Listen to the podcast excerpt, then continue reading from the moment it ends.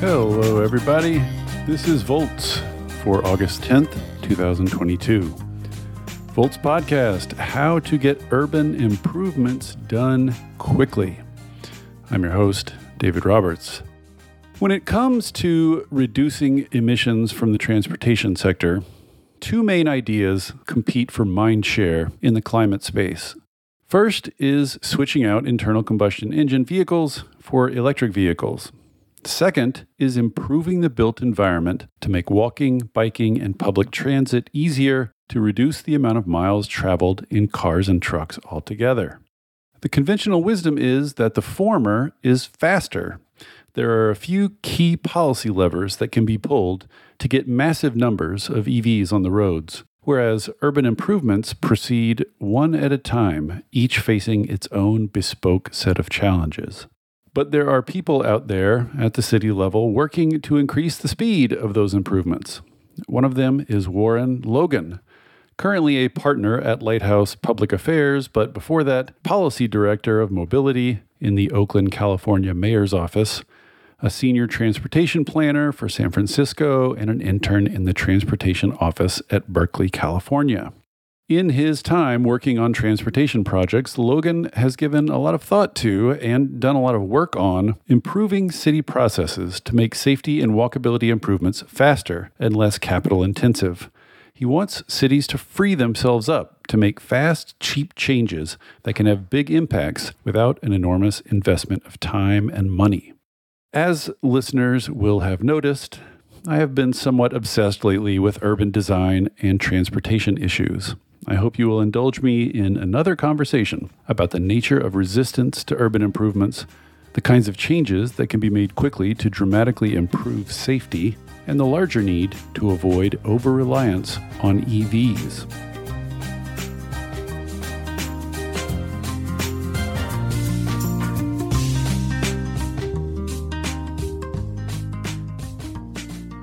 Warren Logan, thank you for coming to Volts and sharing your time.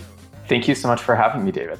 Let's start with a little um, Warren background, a little Warren history here. so tell us, tell us sort of what your uh, what your position was, and what your you know more to the point, sort of what your engagement was in transportation and transportation projects. Tell us about your last few years. Sure. So before my time at Lighthouse Public Affairs as a partner in public affairs, I was Mayor Libby Schaaf's policy director of transportation and government affairs of the city of Oakland, uh, which is two jobs that they pushed together. And I think it's important to share here just quickly that before my time in the mayor's office, I was also a transportation planner in the city and county of San Francisco.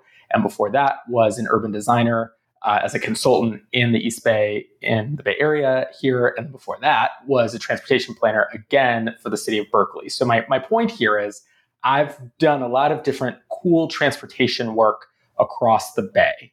Yeah, you must know uh, so many NIMBYs. It's like a NIMBY survey you've uh, you've done with your career. Oh yeah, Berkeley to Oakland. you got it. And you know, well, this might come out later in our podcast, but most of the subjects I've worked on have been, you know, like what's the most contentious issue at the time? It's, you know, changing parking pricing. Let's talk about bike lanes. Let's talk about Uber and Lyft. Yes. You know, let's keep the city from falling apart during COVID. You know, easy subjects, really. Tell us then at the sort of high level of abstraction, which is just let's address this argument. If I'm Joe Schmo on the street, I know transportation needs to be decarbonized. And I look around and I was like, oh, there's the decarbonized transportation right there. It's called an electric vehicle. Let's just stop making the gas vehicles, start making the electric vehicles. Problem done. Let's move on to the next problem. I think that is a fairly widespread uh, disposition toward this issue. So, just tell us why you think that, at the broadest level, why that kind of thinking is insufficient. Sure. So, to all the Joe Schmoes out there, the truth of the matter is that just switching to electric cars is not going to solve all of our climate issues and I'm sure we'll go into all, all the different reasons why. But you know, for me, and probably for anyone who's ever been near cars at all, it's not just about the climate that we have to think about. It's it's like traffic safety as well. And I'm, i can only stress this enough that if you get hit by a car, it doesn't matter if it was an electric vehicle or not. In fact, it might be worse because they're heavier, which is in no way to say we shouldn't be considering electric vehicles. And you might not hear it coming. Right, and you might not hear it coming, right? So, David, your point's so good though that there is certainly room for you know absolutely decarbonizing our, our vehicles. I will admit I own an electric vehicle and I own an electric bike, and that together those two you know means of transportation get me really far. But if you're talking to Joe Schmo and Joe Schmo says, if I switch out all the cars, what is the remainder? What is left? What is the, and remember, we're just talking climate here. Like, you know, there are obviously other issues of urban life, but if we're just focusing on climate, what is the remainder that's left after the electric vehicles? Yeah, you know, the remainder also includes public transit, which also we need to work on decarbonizing um, here in the Bay and actually in California. We passed a bill I want to say last year or the year before, that required that all of the transit agencies shift over the next, I think, 10 years to electric buses. Mm. So, or electric and hydrogen, you know, alternate fuel sources. So it's not just that we need more EV cars, we need EV trucks for all of the deliveries. We need EVs for you know, the buses and similarly for trains. Not every train is electric. We're very fortunate here in the Bay that BART runs on electricity, but there are plenty of trains across the country that still use gas and diesel, et cetera. So there's plenty of room for improvement across every subsector of transportation. Continuing as Joe Schmo here, I don't know why I chose this name, but we're stuck with it now. Um, another sort of, I think, intuition a lot of people have in this exchange is okay, I get it that maybe EVs aren't enough. I get it that there are other goals. We want quality of life, we want walkability, you know, things like this. We want um, more public space. But in terms of speed, and this is really where the like the rubber hits the road in this argument. Literally. yes. I think Joe Schmo thinks just quitting making ICE vehicles and starting making EVs you know, I can see that happening quickly. Mm-hmm. You, the market seems to be accelerating, but it seems like changes in urbanism, changes in urban form, changes in building, changes in the way we do streets, this kind of thing take forever. Aren't they just intrinsically slower? Hmm. They don't have to be. and, and I think so. Let me kind of break apart what you just shared. The first of which is that I don't think that speed is the only thing we're trying to optimize when it comes to transportation. Right. Even though I think you, Joe, and, and all of the other Joes out there think I want to get there quickly. Absolutely. I'm, I'm not here to delay your travel, certainly. And yet, one of the things I've learned in my you know time as a transportation planner is that people really discount just how bad traffic can get at times and that they're part of that issue and that once you get to your destination, parking is not typically readily available depending on where you're going. And so oftentimes when people say, well, my door to door time is only 10 minutes, that's not really true. And there are plenty of studies that have been conducted, in fact, by my alma mater, UC Berkeley, showcasing that people underestimate how much time it takes to drive somewhere and overestimate how much time they think it will take to take any other form of transportation. Mm-hmm. And I think that that's incredibly important. The, the second bit here and I think this is kind of fascinating that we've all gotten to kind of explore this during COVID, is that the time that it takes for you to travel from point A to B, B to C, and C to A again, or wherever you're going, may not necessarily be as fast if you are not driving, but you are able to recoup the value of that time by answering emails or taking phone calls mm-hmm. while you're sitting on a ideally quiet train getting from your place to place. And then the last bit too is that not everyone can or even wants to drive. Like fundamentally, driving is, I think, an exercise that people have truly believed that it's like the most fun thing you can do. And like, that's not really true for most people. like, driving kind of sucks a lot of the time. and we kind of have this idea that, like, if only there was one more lane or if only the seats had air conditioning, like, I would enjoy this really rote exercise that gets really tough and you're just I mean, it, there's a thing for it. It's called road rage, right? Like, well, you'll notice that the number one most notable feature of car commercials is that they only contain one car in them, only the car you're supposed to buy. There's exactly. never any other cars on the street. I'm like, hmm, where is that? You're like, where's the rest of this, right? You never see a commercial of a car like, hi, this is you stuck in traffic all day because this is what it's like to drive in a real city or even in you know suburbs for that matter all of that is interesting about speed of travel within the city, but that was not exactly the speed I was asking about. I mean, oh, sure. Now I'm fascinated and want to follow up, but I, well, and I, I, understand your second question, which is like the speed of implementation, right? Like, yeah, speed of implementation. How fast are we reducing greenhouse gases? I guess yeah. is the is the where the rubber hits the road. Once again, I'm full of automotive metaphors today. This is it. not on purpose. It's great. I'm going to get my, my book of idioms and I'll, I'll see if I can, you know, go toe to toe with you, which there's one right there. So, in terms of speed of, of implementation, I think that, well, I'm going to call BS, right? Like, A, some people really can switch their cars quickly. Like, that's true. There are people with means to go out and buy electric vehicles, but they're A, not free, nor are they cheap. The lowest price EV is, I think, the Nissan Leaf, maybe, and you're still pushing like 40K. That's an expensive car for a lot of people there are plenty of people, and I, I want to just kind of like talk about the ways in which people interact with the city or even with suburbs or even rural areas, is that there are lots of people who are in some ways so low income they have to drive, mm-hmm. which is a really hard thing for people to like conceptualize. But let me just unpack that for a second. We in America have actively discouraged people from living near their jobs, you know, vis-a-vis suburbanization. And then, as more of, I would suppose, like my generation especially, have started shifting back towards city centers, the price of housing in, I want to say, all the cities, to wave my yes. wildly here for a second, has gotten really, really high in places that are close to jobs, which means then that the lower income folks of whatever age we're talking about for a second are then actively discouraged from both living in a city and actively pushed to farther and farther places that are not well served by transit, not you know very accessible by buses or trains or even bikeways or by extension jobs. And Oaklanders kind of face this a lot where I, where I live, but it's true of a lot of places that you have no option but to drive, but for the fact that you barely can really afford the car that you're driving. And there isn't an option for you to upgrade to a more efficient car. Like that's, I think that that's kind of the fantasy that a lot of people want to live in that if you own a car, you also have the means to maintain that car properly and by extension, perhaps switch the car that you're driving overnight. Oh, I just decided tomorrow I'm going to go buy a Tesla. That's not real.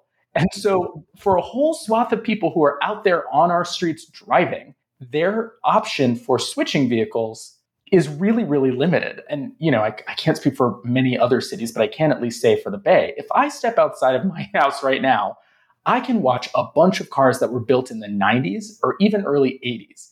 None of those people, and this is sort of a sweeping generalization, but I would just expect that most of the people driving those vehicles probably can't afford even a moderately priced electric car because we're talking about buying a $1,000 car, not a 10 or a 20 or 30 or 40 thousand dollar car, let alone financing a car, right? Like, and I, am not even going down a rabbit hole of like, you know, people's credit and their ability to buy cars. It's just one more way that that we've made it expensive to be poor yes. in the US, right? Like they are paying a ton for gas right now, but do not have the mean, you know, like they could save money in the long term mm-hmm. by buying the electric vehicle, but you have to have that upfront capital. If you don't have it, you're just stuck with these ongoing costs. Absolutely. And so that is just one example of many that I will share with you in just a second of like why this fantasy that we're living in that everyone can just switch to electric vehicles is just not real. So let's now shift gears to all of the other tools in our toolbox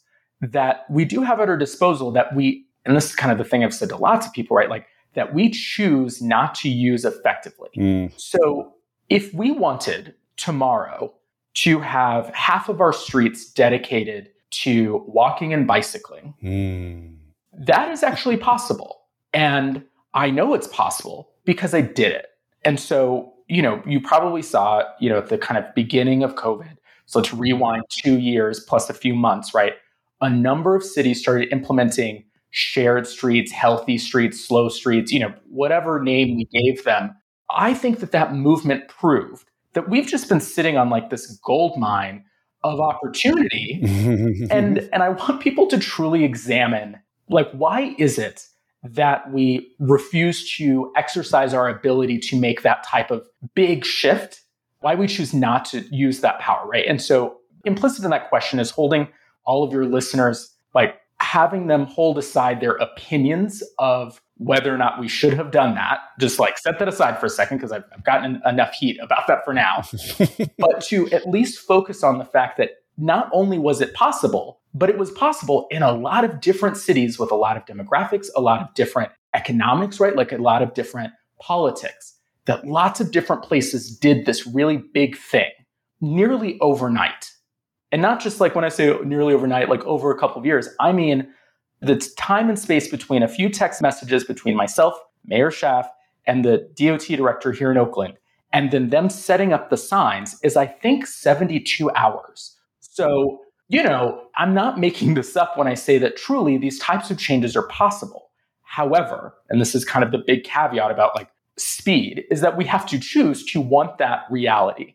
And I think that that's the part that really gets me about, you know, let's just switch everybody to EVs is that it maintains this sort of Americana suburbanized fantasy that like we all drive a car, we all live in our homes and everybody has this perfect little access to all their little resources. Mm-hmm. And that's not real. And so the moment that you acknowledge that that's not happening for a lot of the people who live around us, including perhaps ourselves, you then have to examine, I would hope, what are the other potential futures that we need to not only just start considering, but truly start implementing right like right now to pause on that for a second though because you know that was a fascinating diatribe. natural experiment. Yeah. Sort of field experiment that nobody had really planned uh, very far in advance. What's your sense of how well that is? Because you know like as a good urbanist what i would like to be true is everyone saw these open streets strolled down them, saw fewer cars, and was like, ah, it's a new world. We can't ever let this go. We're going to make this permanent.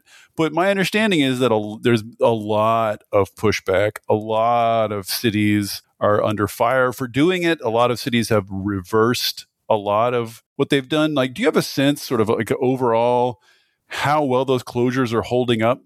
I, I think most of them are gone.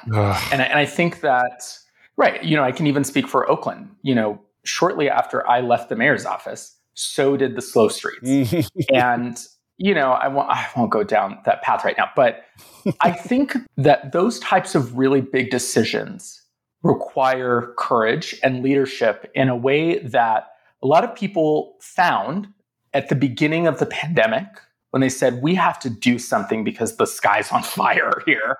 Um, and in California, truly, the, the confluence of both COVID and the historic fires really felt like the world was falling apart and that suddenly everything was, you know, on the table. I don't think that we stopped, and by we, I mean like cities generally stopped doing slow streets just because, you know, they weren't working. Because that's not true. They, they were working. And a lot of people really enjoyed them. And where they weren't working, highlighted, and I'll, I'll kind of use the like Oakland example is the one I know. But you know, for the streets and the folks who lived on slow streets that said, you know, this hasn't actually made me want to go outside more. I'm not walking more, whatever. We still measured that traffic was down. Mm-hmm. Like we mm-hmm. still measured that traffic was safer, right? Like that speeds were lower, that that VMT was lower, right? That they did in fact have a positive impact, even if people didn't necessarily want to acknowledge it or that that wasn't their primary sort of like metric of success. Mm-hmm. I think that they went away because Eh, you know, and it's it's kind of difficult to kind of like go back to this, right? But I think they went away because we're not comfortable with change. And I feel like we're so like we're so close to just like completely turning over into this like different paradigm. And and I'm I'm just not entirely, you know, honestly, I'm not entirely sure why we look at good ideas and say that's not possible, that's not for me, or you know, that's too good for me. And I heard that time and time again as people's feedback about slow streets. Not that they didn't want like traffic calm streets or even cleaner air, but that they felt like you're not doing this for me, you're doing it for someone else to try and kick me out of my neighborhood, right? And like I I completely understand where that distrust comes from because like as a black man myself, I get it. Like I really do. And we use the G word, gentrification or by extension displacement, as a really great tool to actually discourage investment in low income and black and brown communities. And I, I'm I will try and avoid like going down this whole rabbit hole here with you, but well, I mean, it's at least worth noting we have such a dysfunctional urban administration in this country and urban yeah. policies that people now basically think if you make my neighborhood better, that's a threat to me. Exactly right. Don't come in here making my neighborhood better. Right. Like, and that, like, when people are out angry and yelling at you because you made their neighborhood better, to me, that is just like the end point of so many dysfunctional dynamics. It is. It's representative of the history of our country. You know, and that's that's the tough part that like, you know, when when people ask like just as you did, why did slow streets fail, right? Or, or you know, why did they go away? There's so many like how how much time do you have, right? Like there's so many different reasons. Part of it is that all of us wanted to go back to normal, even though COVID's still raging in a lot of parts of the country, right? You know, the climate didn't get any better. In fact, it got worse, right? Like at the same time, I think too, continuing to implement slow streets is like a full-time job that a bunch of my staff didn't sign up for. And in fact, it wasn't really their job. We pulled together this kind of ragtag team that made this program work at the time. But the moment that everybody got back around to saying, well, I want all of my other goods and services to be delivered to me from the city or by extension, whoever, right? The priority shifted back to long-term capital planning and, you know, long-term delivery of safety improvements. And my primary thesis around that was like, don't do that. don't don't go back to doing things the slow, expensive, difficult way, right? Like choose to have a 50 mile network of slow streets that need upgrades on a regular basis, but that you now have a new, you know, a completely different foundation to build from. Holding even in that all of the, you know, consternation that people felt about them. But truly, one of the things that I've repeatedly told people is like, I don't want to keep apologizing for not implementing the tools that I know we can, right? Like when someone gets hit by a car and yells at me and says, why didn't you do something? You know, the underlying answer is, yeah, I, I, could have done something, and we chose not to because of insert any number of reasons. And I and I just I don't want to do that anymore. One thing I, I, always think about this that the slow streets always make me think about is, you know, several years ago I went to Barcelona because this guy, obviously it wasn't just one guy, but he was sort of the one of the sort of visionaries who who envisioned it in the first place and mm-hmm. has been pushing for it for years. Salvador Rueda yeah. wanted to turn over more than half of Barcelona streets to public space, basically return them to people. But he didn't just like go in and do it. Like he spent years, he revised the bus system so that it was much more grid based and linear and much more frequent. And like, you know, you have to deal with um, walking paths and trees. And, you know, you have to put the pieces in place such that when you get the streets turned over to people, they're nice and functional, eh, which is very different than just like parachuting in one day and right. putting and putting up an orange cone. Uh, right. Well, and what Barcelona has that virtually no American city, save for parts of San Francisco and New York, right, is density. Yes. And that's a real like that is such a critical issue. And I think this gets all the way back to, you know, like why can't we do things quickly? Why can't we just shift to electric cars? It's like yeah, because if we don't shift to electric cars, we then need to acknowledge that we probably should have built denser housing next to each other.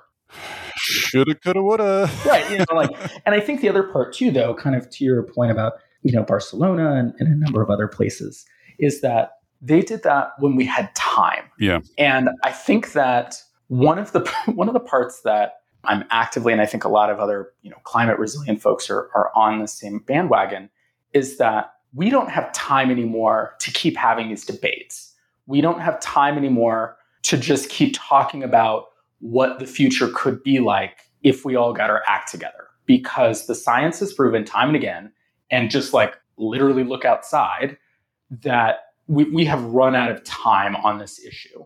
And so we're going to start making big moves yesterday. Yeah. Well, let me ask about that because you, you know, this is a, a, a tangled and contentious topic in urbanism, but one of the reasons that things tend to move slowly in big affluent cities when you're trying to free up road space or get rid of parking or rezone or whatever is that the mechanisms of democracy in a city basically end up empowering a relatively narrow set of affluent homeowners. Absolutely. So, to the extent there's democracy or what looks like democracy, it's all pushing in the wrong direction. And so, when you talk about going faster, when you talk about let's just do things, it's hard to avoid the at least the impression of let's have less democracy. Let's have less public feedback. Let's run roughshod over people. How do you navigate that?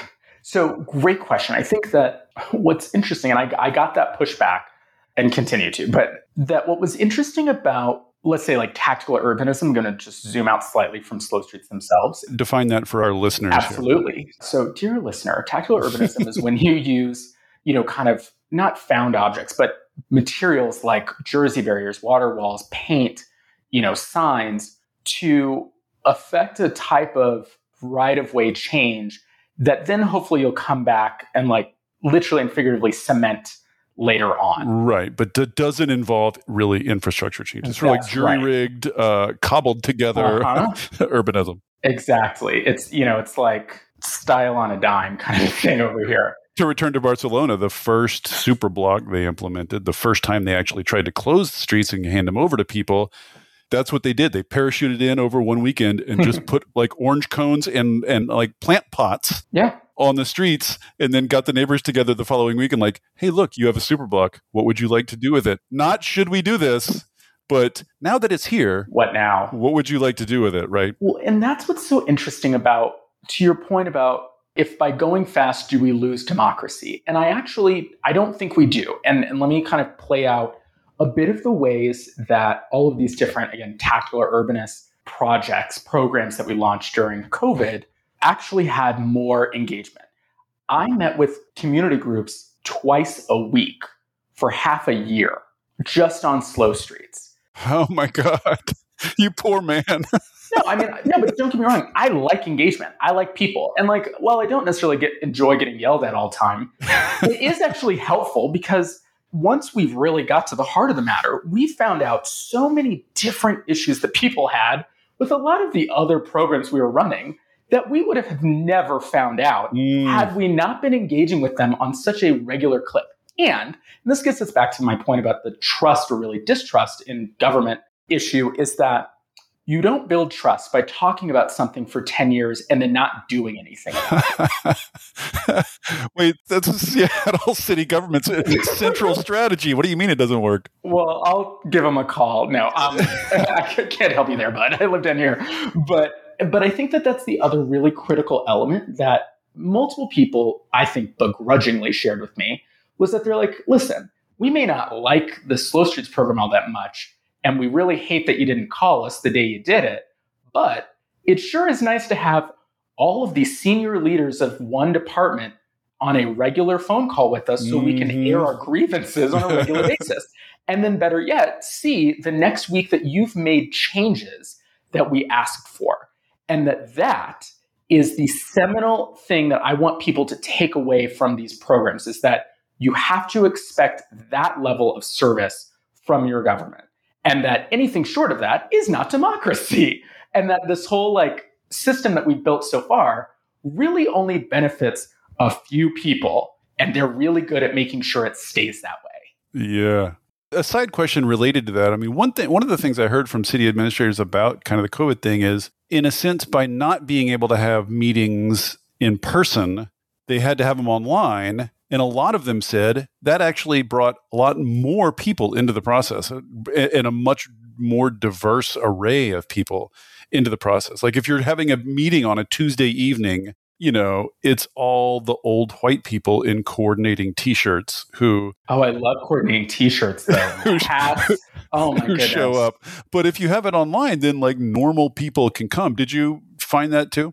Yes, absolutely. And frankly, you know, just from a time standpoint, it was much easier to jump from now granted this is where you know my mental health probably suffered is jumping from one meeting to another over and over and over again but you cannot discount just your point the fact that I could then meet with way more people because I didn't need to travel from one side of the city to the other. The other bit was, and again, this kind of goes to like boundary setting that I'm working on, of course, is that it's also easy to have meetings with people at night or in the mornings at times that are not, you know, the best meeting times. But mm-hmm. if you want to have a 30 minute phone call with me, that's easier if I can also be cooking dinner for my family at the same time. and that is true not only for myself, but also for the people I'm engaging with that are like, I don't have time to come down to City Hall and talk to you about this. I'd rather tweet at you and get a response, right? Like, you know, God forbid any of your listeners go look at any of my tweets. I apologize in advance. But there are plenty of instances where someone or lots of people asked a question and I took the time to like really spell out here's how we got here and mm-hmm. if you mm-hmm. want to talk more, give me a call, right? That that type of engagement of via Zoom, but also digital in the form of social media can really support, you know, a lot of, you know, transportation engagement. And it seems also, I mean, this is slightly speculative on my part, but just psychologically, I feel like a lot of the a lot of the things people bring up as objections to these kind of projects like you i'm not telling you anything but if like just listeners like if you go watch like the c-span or read the transcripts from some of these community meetings the things people cite as objections to like bike lanes and apartment buildings are so they're comical if not homicidal. Like it's crazy. They defy parody but i feel like a lot of that is a little bit of displaced like you're not listening to me like i'm not being listened to and that maybe if like people got the sense like oh i do have an open channel there is someone listening and responsive mm-hmm. that some of that might fade. Is that too optimistic? I think that's true kind of. And here's the here's the important part that I really I must stress this is that you cannot equate me listening to you getting what you want. Yes. I could have heard you and the right. answer might be no. yes. It could be that you said something and I decided it was wrong. Right. I mean, we're not just like right and wrong, but that if we use that as the barometer for my listening to everyone, we wouldn't actually, which is kind of how government works, like we wouldn't get anything done because we'd be going left, right, left, right, left, right, left, right. Right, right, right. And that's, I think, kind of to that very end, that's why government is is slow. Because if you truly listen to everybody, you're like, okay, I gotta hold on, I gotta take a tiny little step. Oh, did the sky fall? I think the other bit though, and this is really important about again, like tactical urbanism and big moves, et cetera, is that there are lots of activities that cities engage in every single day, every week, every month, every year that if you called them something else, you you know would think that they were actually tactical urbanism. So I'm, i just want to give you and your listeners like a couple of examples, and hopefully that will elicit the like, yes, it's possible, and we don't have to fight over this so much. One is every single time that um, someone, you know, like a municipal utility does construction on your street, they file for an encroachment permit. It usually doesn't take very long to get that, maybe, you know, less than 30 days. So, you know, we are in fact capable of doing these plans quickly. The next bit is that they go set up a bunch of orange cones and traffic signs and say, merge left, road closed, mm-hmm. detour, whatever, right? And we all accept that on a daily basis in our neighborhoods, on our freeways, on our, like whatever, right? that that's just like, oh, okay, that's a change. And, you know, we'll see what happens, right? And we kind of adapt to it pretty much immediately. That happens all the time. But instead of it being construction for a gas line, take that out and put kids playing in the street, right? Which in fact brings me to special event activities. It is not uncommon that cities, and you know, my own city, and I'm sure Seattle does this too, because I've, I've been there and I've done it, also permits special events, right? So let's say that there's a concert in downtown and they've closed some of the streets so that people can walk around more easily. Just take those instances and then instead of it being once a year, it's every weekend, it's every month, and maybe every day. And that's the kind of thing that we also really kind of encouraged through our, our second program. So like we had slow streets and we had flex streets. And for a lot of cities, you probably know these as like parklets or outdoor eateries. But that's the same concept where instead of saying, well, this is for COVID, it's like maybe it's just nice to sit outside and drink a beer. This gets to another enduring mystery of the of the kind of sociology of this, which is you do those things, you close down a couple of streets downtown for a farmer's market or a concert or just a festival or whatever, mm-hmm. an event. People love it. People love it. And yet, it never occurs to them to think, what if we had more of this? what if we did this like twice a year? Right. Hey, what if we did it every week? Like, why doesn't it translate? Or they're there just not channels for people to express that positive feeling or? Um, I think it's scale. And it's, um, you know, going all the way back to our engagement, right? Like, we never ask. you know what I mean? Right. Like, you know, and so embedded in Oakland's Flex Street program was was actually the sort of like Easter egg that I left that was like, we should think about this for long-term special events. That what if we didn't say slow streets are for people biking and walking, which I think is a net positive, but people have some feelings about that. um, what if we said, if you want a festival in your neighborhood, or if you want a farmer's market, right? Those are things that people can say, oh, yeah, I like having a weekly farmer's market nearby. Okay, well, we got to close the street for that, right? And suddenly, when you start to identify the activity that people are willing to give up their cars for effectively. Mm-hmm. That's where you really get the special sauce. And, and it's funny because in Oakland, it turns out one of those special activities that I did not expect is rollerblading. Like all of a what? sudden, yeah, all of a sudden we have like full blown roller discos that popped up across the city. And now, like, there are clubs of people who like show up and I don't want to say it's like a flash mob situation because it's planned, but it's amazing, right? And I think that that's the part that these are the car free streets. Yeah. So they're not only on car free streets, but they've since taken them to parks. There's like a, a weekly, like this is so Oakland, but it's um once a month. There's a drag show on wheels called Rolling with the Homos, and it's fabulous. but it is also an outgrowth of like a bunch of people rollerblading more because of COVID. And that tapping into like what activity do you enjoy more than driving? Which, by the way, lots of activities. Yes, almost all of them. Right, like all of them. That's the trade off that we need to make. And it can't just be, oh, I want to make the street safer for, which don't get me wrong, should be paramount, but I want to make the street safer for kids to play in, which would be awesome on its own. But that people are selfish, and that's great. Like I love that people are selfish, and you know I don't love that, but I'm being facetious. But finding out what they value from like a social activity standpoint is often a really winning strategy for then having conversations about whether it be tactical urbanism changes to your streets or long-term capital improvements to you know a highway for example but I, I will share even just kind of a, a similar example is that, you know, in Oakland, there's a, a street, I won't name names because then people will be mad, but there is a street that the city planned a protected bikeway on.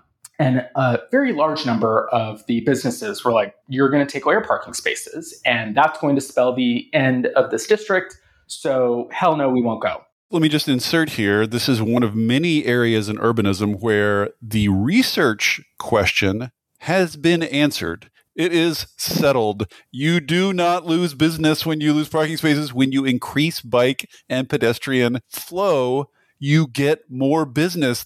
And yet, that evidence never seems to play any role right. in the next round of argument over this thing. This this is one of the mysterious things about urbanism is like we learn things, but they never seem to like. They never seem to stick. Yeah. Well, and I think let me touch on that for just a second because uh, having helped manage a parking program in the city of Berkeley, I can oh tell oh you God. what's really happening. And I and I think that I've had like such a varied experience in transportation. Like, wait, I have the answer to that. It turns out, and this is the like people are selfish discussion is that when business owners and employees say, you're going to remove parking, I think that everybody else hears, oh, for your customers. Of course, you're worried about your customers. That's not true. I mean, they might be worried about their customers, but truly, if you get down to it, what they're actually saying is, I depend on driving to work. Uh.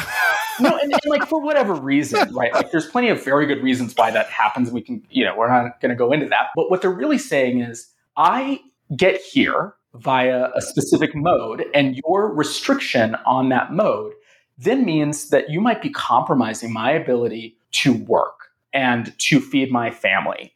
And I've met a number of women, for example, who are like, I get off work at midnight. I work at a bar, I work at a restaurant, whatever. And you're not going to tell me that I need to walk a quarter of a mile to the bus stop at one in the morning. That's just not happening. Right. And so I, I you know, without like diving too far into this, like I just want to kind of give air to why people land where they do. That being said, circling back to the sort of tactical urbanism bit, a lot of these same businesses said, well, you know, we don't we don't want to lose our parking spaces, yada yada. And then when we opened up the parklet program, you know, the Flex Streets parklets, suddenly all of them had outdoor eateries. And so I asked them, I was like, well, you got rid of your your parking, quote unquote, mm-hmm. for this dining experience. I thought the sky was going to fall down if you lost your parking. And they're like, oh, well, the trade off was that I got more business. I can guarantee that I will get more business with more space. And you know, like there's a lot of things to unpack there. But I, the salient point that I keep coming back to is that we need to start asking questions in a very different way, other than how do you feel about the ways I want to address climate change, right? Like, how do you feel about a bike lane, right? Because like that's not really that's not working. And what is working is all of these other tools that we don't mean to be using for the strategy. But I, I genuinely believe that if we started by saying, hey, you know, this neighborhood has a monthly eatery stroll, they close off the main street for all the restaurants and you know, you take your kids out or whatever. What if we did that every weekend? I bet you most people would be like, that sounds kind of nice. Yeah, let's do that, right? And then suddenly you might say, you know, this has been so lovely maybe we should extend it to you know Friday, Saturday, and Sunday, which is in fact what some um, I think it's in Toronto. There's a business district. And forgive me if I have the wrong city. So, dear listener, if, if you have the right, if you have the right city, call me. Um, but that they close their bar district to cars a, because then the businesses really enjoy it because they, they have way more people yep. and it's actually safer. But the other side of it is that it also means probably fewer emissions because people are like, well, let's carpool or let's take a, a Lyft or let's take the bus or whatever because the streets are restricted in a certain way. Did you ever feel that you had enough of these positive examples under your belt? Like, look, we we closed this every so often here and it went well. And like the now the businesses are on board did you ever feel like you were able to build momentum off those such that the next one was easier? Because, like, part of what seems maddening about urbanism to me is that every one of these fights seems to start all over again from friggin' ground zero and yeah. cover all the same ground again. Did you ever feel like there was momentum, like you were getting ahead of steam? Uh, I think that we did a little bit. And I, I kind of want to use an example of you know a tale of two different bikeways as a way that I think we are like starting to break through some of this ice.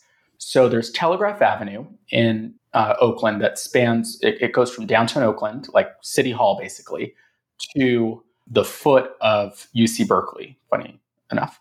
And the portion that runs from downtown through uptown, Koreatown Northgate, and then through a district called Temescal, all has what was at the time a tactical urbanist, you know, paint and post protected bikeway. And that pilot taught us a lot of things. And most importantly, taught us that we, we can't do those types of pilots anymore because they took too long and people were like, like it just got really messy. People objected to the bike lane when it was there, like it was yes. controversial in practice. It was, yeah, like super controversial, and and like still remains controversial for a whole host of reasons that I'll, I'll kind of break apart in a second. So as we were engaging on 14th Street, which is actually like it starts just where Telegraph begins in downtown, but goes east west instead of north south. Uh, we said, hey, you know, we want to put a protected bike lane here as well. And, you know, this is the business district that was like, you're going to take away our parking. This is going to mm. kill our mm-hmm. neighborhood. And we don't want what you did to Telegraph, right? Like, we don't want to have that. And that's like a totally fair statement. You know, like it, that pilot had some really big issues. And pilots shouldn't last five years, they should last five months. At a certain point, you're making mockery of the idea of tactical urbanism when you're that's right. When your flimsy little posts are, mm-hmm. are, are five years old. But what we did learn, and this is where like I, I hope that we have some momentum, is that when we injected the parklet part of all of this, you know, because like insert COVID and, and this timeline, watching all of these business owners happily, gleefully take away, in some cases, half of the parking on their block, if not more, for outdoor dining. And, and not a peep from any of them saying, well, you took my, you know, because they're the ones taking it away, right? Mm-hmm. We got to realizing that like the space allocation, again, is a matter of programming, where if you just say, well, I'm making this space instead of for your car, I'm making it for someone else's bike, quote unquote, that's a really difficult place to start the conversation. But if you said, hey, can I make more space for your business on this street? And by extension, for more just like, you know, vital, vibrant activity of people walking around, they might say, yeah, that sounds great. That's that's going to be good for me. Oh, well, you know, are you sure? Because like that might, you know, require taking some of these parking spaces. Well, if I get to use that space for myself as well, then that might work. And that's one of the things that we did see in the 14th Street design that just went to council, um, I want to say two weeks ago, that they passed unanimously, was that some of the major changes were based on lessons learned from this parklet program, where we actually took away even more parking to make these mega bulb out plazas that suddenly make the street more of a destination. But it's that type of creative thinking that A, is just difficult, and B, is the type of thinking, though, that we need to be using to really tackle our like obsession with cars. oh my God. Are there reforms? I mean, some of this obviously is just psychology and sociology and how you approach it and how you communicate and all this kind of stuff and how you think about it. But there are also mechanisms of government and mechanisms of review and laws and stuff, you know, gumming up the works in some sense. So, are there city government reforms that are relatively simple that you could think of that would just fix fix all of this. Well at the very least ease the flow at least like move things along more yeah. quickly. So there are a couple and um and i have actually written like little mini essays on my twitter about this because i genuinely am like i don't want to gatekeep ideas that i have. I want people to be thinking about them too and saying wait no i don't like this. Let's switch it to this. I will give you two different ideas that I've come up with so far. One is in the traditional capital improvement process, and I'm, let me kind of just like zoom out for a second and explain that. Dear listener, uh, whenever there is a multi million dollar capital improvement, which is just an infrastructure project on a road in your city, there is a planning and engineering phase, which is both like the engagement component, there's design, and then just literally like the engineering component of like, will this stand up? Mm. Will this, uh, you know, am I going to dig into a pipe? Like all, all of the, you know, very specific minutia that make sure that like your street doesn't completely fall apart. And then there's the, the actual construction phase. And then you get to use the thing that we built. That takes a really long time. And let's say, for example, that you're like, gee, this is a really dangerous street and we need to fix it right now. Great. Let's spend two years trying to go get $20 million. then let's spend five more years planning and engaging about this street, and then two more years to construct it. So we're damn near a decade in before you've actually fixed the problem. And that's not great. Like that's that's that's bad. And in fact, that's that's really shitty. Those are injuries and accidents, you know, right? Piling up, piling up while you're messing about. And so the pivot that I want us to make is to insert at the very beginning of this conversation a tactical urbanism adjustment or adjustments for that matter. And it serves two main purposes. One is that you get some of the benefits you need early, you know, much earlier, so that people just stop dying from getting hit by cars, which is a very serious issue.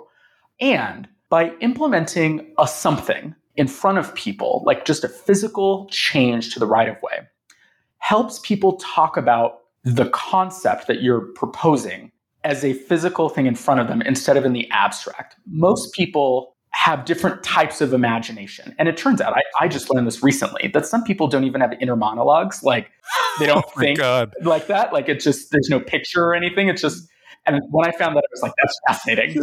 I know the amount of envy I feel. And imagine it being quiet in there. Yeah. Oh my God, I'm right there with you.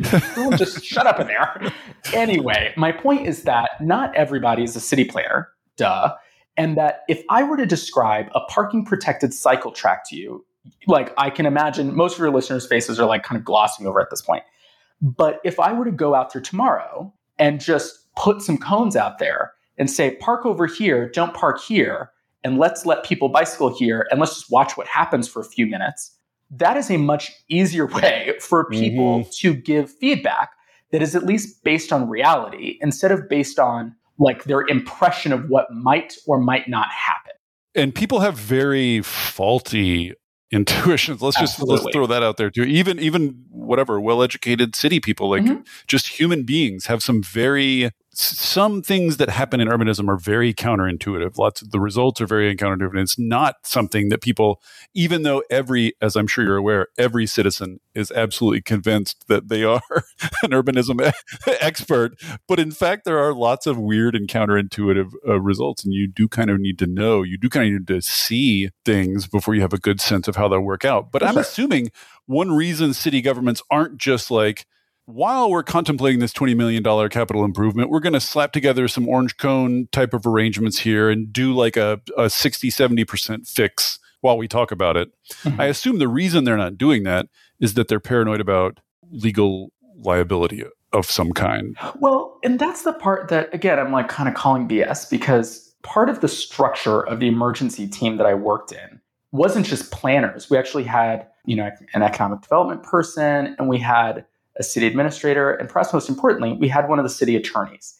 And his voice at the table was so important because I was just like you thinking, oh, hold on, we can't do that because we're going to get sued. He's like, who told you that? That's not going to get us sued. like, don't worry about that. Like, we have, for better or for worse, a lot of immunity when it comes to changing the rights of way as long as we've done our homework. Hmm. But again, and this kind of gets me to the next, you know, second proposal here is in the same way that we allow all of these private companies and you know municipal utilities to adjust the right of way regularly for construction. Right. The the mechanism by which we do that has all of the checks and balances necessary for us to approve that. So why can't we open up that same uh, avenue so to speak, for good one everyday people to I'm trying here, right? Like everyday people to make those types of suggestions so that we can talk about them. Because I've met lots of people who are like, well, why don't you just try blank? Right. And what's interesting is that um, I tried this with my own staff where I I don't say bribed, but breakfast burritos will get you a long way. Let's put it that way.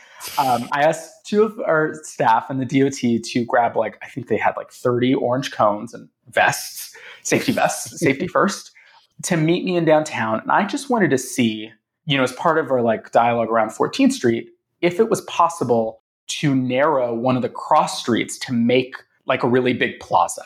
And you know, I'd had the same conversation with them like a year prior, and it was like, well, you know, we could kind of design it and then we'd have to throw it in the model and see how that would work.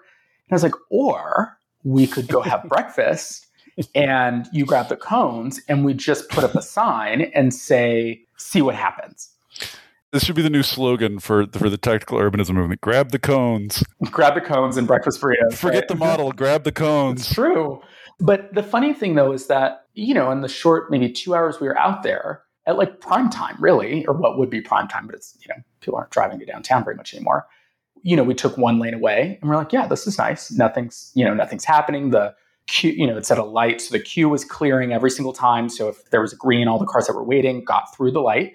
Then we tried another lane, you know, and still the same effect. And it was interesting to watch how traffic flow was actually slowing a bit instead of speeding on through. And that suddenly people were like, easily walking across the street. And the, the last bit, of course, was that we had a couple of business owners come over to us and like, hey, what are you doing? And we're like, oh, we just want to see how far we can build a plaza. And one of them was like, well, can I get one on my side of the street? And we're like, this, this is how we should be having this conversation. I want a plaza. Yeah, like, I want a plaza. I'm like, I think we all want plazas. So I lift up those two examples that both rely on this sort of like, let's just try it for a second and see if the sky falls down. Because what we are failing to recognize, and I think this is so important, is that the existing condition is not an ideal scenario that we are having to oh like oh negotiate away from. It's actually a shit sandwich that we have, you know, sort of convinced ourselves is the best thing we can ever have. And that anytime someone says, I'd like to change what you're eating, you're like, no, I have to keep this. like, really? I mean, the modal situation in a prosperous US city is that it's getting worse, right? Is that traffic is getting worse. Not just right. that like we're defending some wonderful status quo. It's that you know, just the natural flow of things makes things worse and worse. If you're car mm-hmm. dependent and you got more and more people coming in, it's just math. But math, but you know, David, sometimes math is difficult.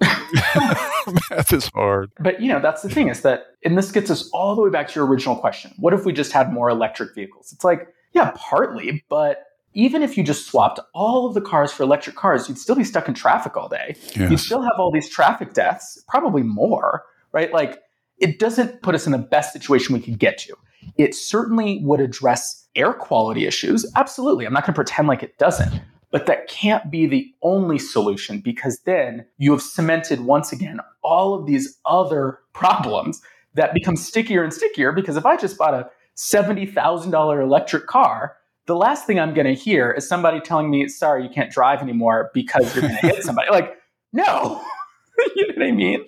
Well, as a sort of a slight addendum to the previous question, one of the sort of, I've, and I feel like it's often used in a somewhat glib way, but one of the things people like to see now is, oh, it's the environmental rules. Like all the environmentalists are telling us they want walkability and et cetera. But at the same time, it's the environmental rules that they put in place that are slowing things down, right? Environmental review, et cetera, et cetera. Mm-hmm. Was that your experience? Was that a big piece of the puzzle in your experience, or is that more just a Twitter thing? It's, I mean, it kind of depends on the subject. So, yes, environmental review can be a major source of delay for certain types of projects. And I think that it is up to the states. Sorry, this sounds very like states' rightsy, and I don't mean for too, but it is up to you know your local representatives to like streamline those. That each time we identify something that we know is a good, right? Like, yeah, it's a good thing that we you know encourage more infill development, or we encourage you know more people to ride bicycles if the first issue, if the first barrier is hold on, I got to do, in our case, CEQA, the California Environmental Quality Act, I got to do two years worth of CEQA, that's when you got to say, hold on, time to streamline at least that exemption, which we now have for a lot of things. Hmm. The issue that we've now run into in California, and I think this is probably true for a lot of other places too, but it's especially true for California, is that we use CEQA, again, our California Environmental Quality Act, to appeal infill development projects near transit. And that is Ugh. the most blatant abuse and frankly, like misuse of a set of regulations that truly were there to protect us. Like, mm-hmm. you know, you have to remember that we put in all this environmental review because you had a bunch of companies throwing like sewage in the water. so it's not like it came from nowhere. And, you know, I won't go into federal politics right now, but, you know, we're about to remind ourselves why we have these rules, is my point. Oh, and good. So, you know, so hip hip hooray. But my point is, though, that if we are running into that as a barrier, we can't just say, oh, well, I guess we got to slow it down. It's like, well, maybe we should fix this upstream issue so that we no longer have to have this problem later on.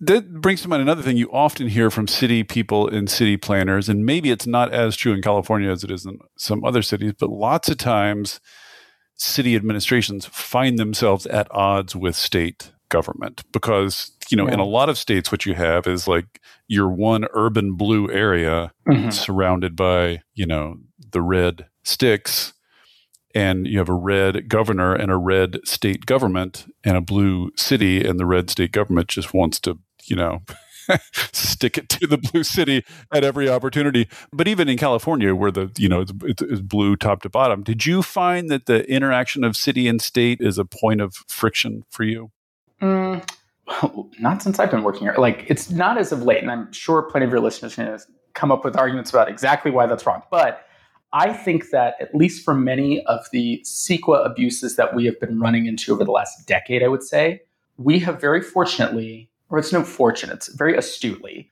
elected people who have gone in and adjusted those rules. You know, I'm very happy and quite proud of the, our state legislators who are like, oh, are you having trouble you know, narrowing your street because of traffic safety and the environment because of CEQA. Okay, let's fix that. And now there's a there's a fix to it, right? Like we even had one of the things we noticed with slow streets was that we depended on an emergency authority to do those programs, and someone you know kind of mentioned it to um, some state folks and said, maybe these aren't perfect, but if cities want to make their streets safer, they probably shouldn't run into this very arcane set of rules. Can you mm-hmm. fix that for us? And now we have a law that says, yeah, you can totally do that.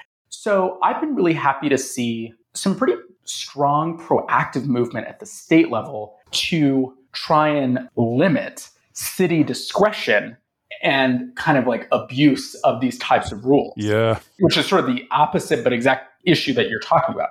The other thing I want to highlight though is that and I, this is a genuine question. I don't fully understand how it is that bicycling has to be like a blue state thing, you know, or that electric cars have to be a blue state. Well, I mean, why are hamburgers? Why are trucks? Why are you know like the NFL? It's it's everything now. You know, but God forbid everybody just has clean air. You know what I mean? Like, I just like eh, okay.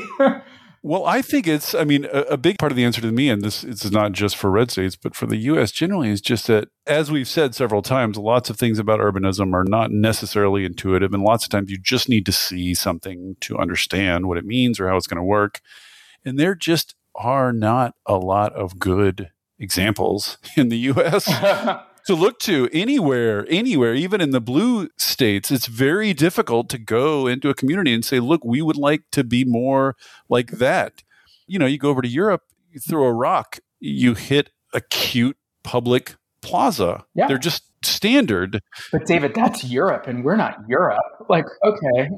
this is what I mean. Like, if you could just get like one or two in some mid-sized US city so you could at least say, look, like Poughkeepsie has this great walkable public plaza, you know, served by transit. You could just point somewhere, but we're just we've done it so wrong. Yeah. So long. We're so deep in the hole. Well, and the tough part is that we're kind of stuck on this. Well, that's New York, that's Amsterdam, that's mm. Barcelona. And what's odd to me is like when you really get at the heart of like even to some degree our our worst sides of American culture, the like we can do anything. Where did that go? yeah, where's our exceptionalism? Yeah, like our American exceptionalism. Like, why is it that we can't apply that to really big thinking around our cities? Right? Like, it wasn't even that long ago that someone, well, not someone, Eisenhower was like, you know, we should really have freeways everywhere. And then we just did it. you know, and you know, with plenty of impacts, primarily to black and brown neighborhoods and low income communities. But my point is that what happened to all the folks who said, we're Americans, if we want to change our cities tomorrow to be walkable, safe, vibrant, lovely places that are better than Paris, that are better than Barcelona, that are right. better than Amsterdam, like what happened to that? Yeah, it's wild that nobody's even aspiring or like talking about that. Like it, it does sound like a very American thing. Like we're going to make our city better than Paris, you know, like no one's even, we seemed really Stockholm syndromed into thinking that we can't have nice things. We can't live in nice places. Like, mm-hmm. Which are also the same people who've gone to Europe and experienced yes. it. And like, well, we can't have that. And it's like, yes, okay, or well. going to Disney World or gone to LA and gone to the Grove, whatever they call them, these horrific sort of simulacra of small uh-huh. towns uh-huh, that they're building now, but with only the retail in it. So, yeah. So creepy. Yeah, I, I don't fully get it. Well, I've kept you too long. Let's just say, as a final note, as a final question, I would just like to hear about a project you were involved in that you felt like worked like it like people are happy with it it happened on a reasonably rapid rate of speed yeah. it stuck and still exists it improved things just like uh, is there a project you were involved in that you think of as like yes i'd love to have more of that absolutely um, i would say the parklet program uh, the fact that all of them are still up Oh yeah, is that true in in Oakland? All the parklets? Yeah, in Oakland. Mm-hmm. Um, same with San Francisco. Not that I implemented that program, but it's it has been really exciting to see that they're all still up. I've even seen businesses upgrade them. I'm getting calls from people who are like, "Oh, hey, you know, let me get your opinion on this because I'm I'm working with this other group and we're going to upgrade all of our parklets, you know, next year and have them all kind of look the mm. same." And the important part here is that Oakland used to ha- had a parklet program before COVID. And what I did with, with our team was rewrite that program to A, make it free, B, provide technical support, and C, mm. to self certify a bunch of the different requirements. Um, that you know otherwise the city would have to like go through and like check over the course of like five years. And what that has done is it's, it's not only unlocked all this amazing public space, right? You know, all these parking spaces that are now beautiful areas to sit and eat and drink and, and hang out. It has also showcased just how creative Oaklanders are. That, like, yes. you know, many of our parklets are wrapped in like beautiful murals that folks, you know, paid local artists to do. And so you can't tell me that we can't just overnight change our minds about at least this strip of land that we call a parking space because that's right. like that's exactly what we did. We just said, "Oh, I want to use this for literally anything else." And they're everywhere. And that's awesome. And this is another reason is so important to do early in the process rather than talk talk talk is first you just have to like convey to people that streets and parking spaces are public space. That alone I feel like is wildly counterintuitive and new to most Americans. Just the idea that like we collectively own this space, we don't have to have we don't have to do it this way. Cars on it, right? It doesn't have to be for cars. And two is just and this is of course what Barcelona learned, what everybody learns when they do this is just when you create the public space, when you give people a place to come together, they will do things that you could never ever predict in advance. Absolutely. That they would do. They're so creative and so interesting, and people will do the cutest, coolest, most interesting things, like walk around Barcelona to these super blocks. They just basically handed the neighborhood. You know, they're like, we're going to close off traffic to the streets in this neighborhood. Yeah. Go for it. And so they've done just an amazing array of things like parks and cafes and little sculptures and just everything you could imagine. You could never have predicted it all. Yes, like all of that is so true. And I think the exciting part about parklets, it, this sounds so silly because it's like, I'm so ecstatic about them, and probably people are like, yeah, it's nice to eat outside. But that the questions we started getting were very much like as if we had planted a seed and suddenly people saw the world in a totally different way. Yes. Th- that for people to say, well, you know, like here's one question. You know, originally we'd opened the, the program to businesses that had storefronts. Mm. And then the next group said, well, I don't have a storefront, but this business owner here that does have a storefront said, wouldn't it be nice if my bar had, you know, a food truck outside and tables mm. to sit and eat? And we're like, oh, yeah, okay, let's expand the program. So, like, actually, our Parklet program includes a brand new, you know, kind of like food truck program alongside it. Then another group of people said, well, I don't own a business, but why can't I have a parklet in front of my house? Like I'm not using the parking space in my house. And maybe I don't want to put a coffee shop there, but like, could I put some plants there? Could I a couple benches? Yeah, put some benches. And that was that was like the final Easter egg I left right when it, you know, I left the mayor's office was like, there's actually no functional reason why business owners are allowed to take over the parking spaces in front of their brick and mortars, but that you know residential properties can't do the same thing. And that has a you know, I haven't seen a residential parklet program yet. If if you're you know listeners, if you know one, tweet at me immediately because I want to know. Famous last words. I'm going to get a lot of tweets now, but that to me was like watching people unlock the like, well, if we could do that, why can't we do this? And if we can do that, then why can't we do this? And I'm like, yes. that type of thinking is exactly how we should be approaching our city. Exactly. You look at a road for cars or a parking space for cars, it's just that forever. It's never going to get better. It's almost inevitably going to get worse, but it's never going to be any different. But if it's just if you just think of it as space, if you yeah. take the cars out and it's just space, there's millions of things you could do to it. It's like the, like the sky's the limit. Your imagination is the limit, and people will find more of those as there are more public spaces. You just hope, you know, as I said before, like you just hope at some point that there's like a collective tipping point even if it's only just in Oakland, you know, just like enough people see enough public spaces to have the light go on, like, oh, public spaces are cool and fun and great and space for cars sucks and is ugly like let's switch the one for the other one you know like i love my city and i'm very happy i live here and i in some ways you know it's not a big city we don't have a big budget and so in such a weird way if people look at us and say well if oakland can do it so can i so be it. If that's the way that we start this kind of like big change of, you know, changing our roads and changing our travel behavior. Exactly, exactly. Any seed will do. Mm-hmm. Well, thanks so much for taking all this time. Thanks for all your, uh, I'm sure, what was often uh, thankless work, beating back the cars. Thanks. Thanks for coming on, Warren. Absolutely. Thank you for having me.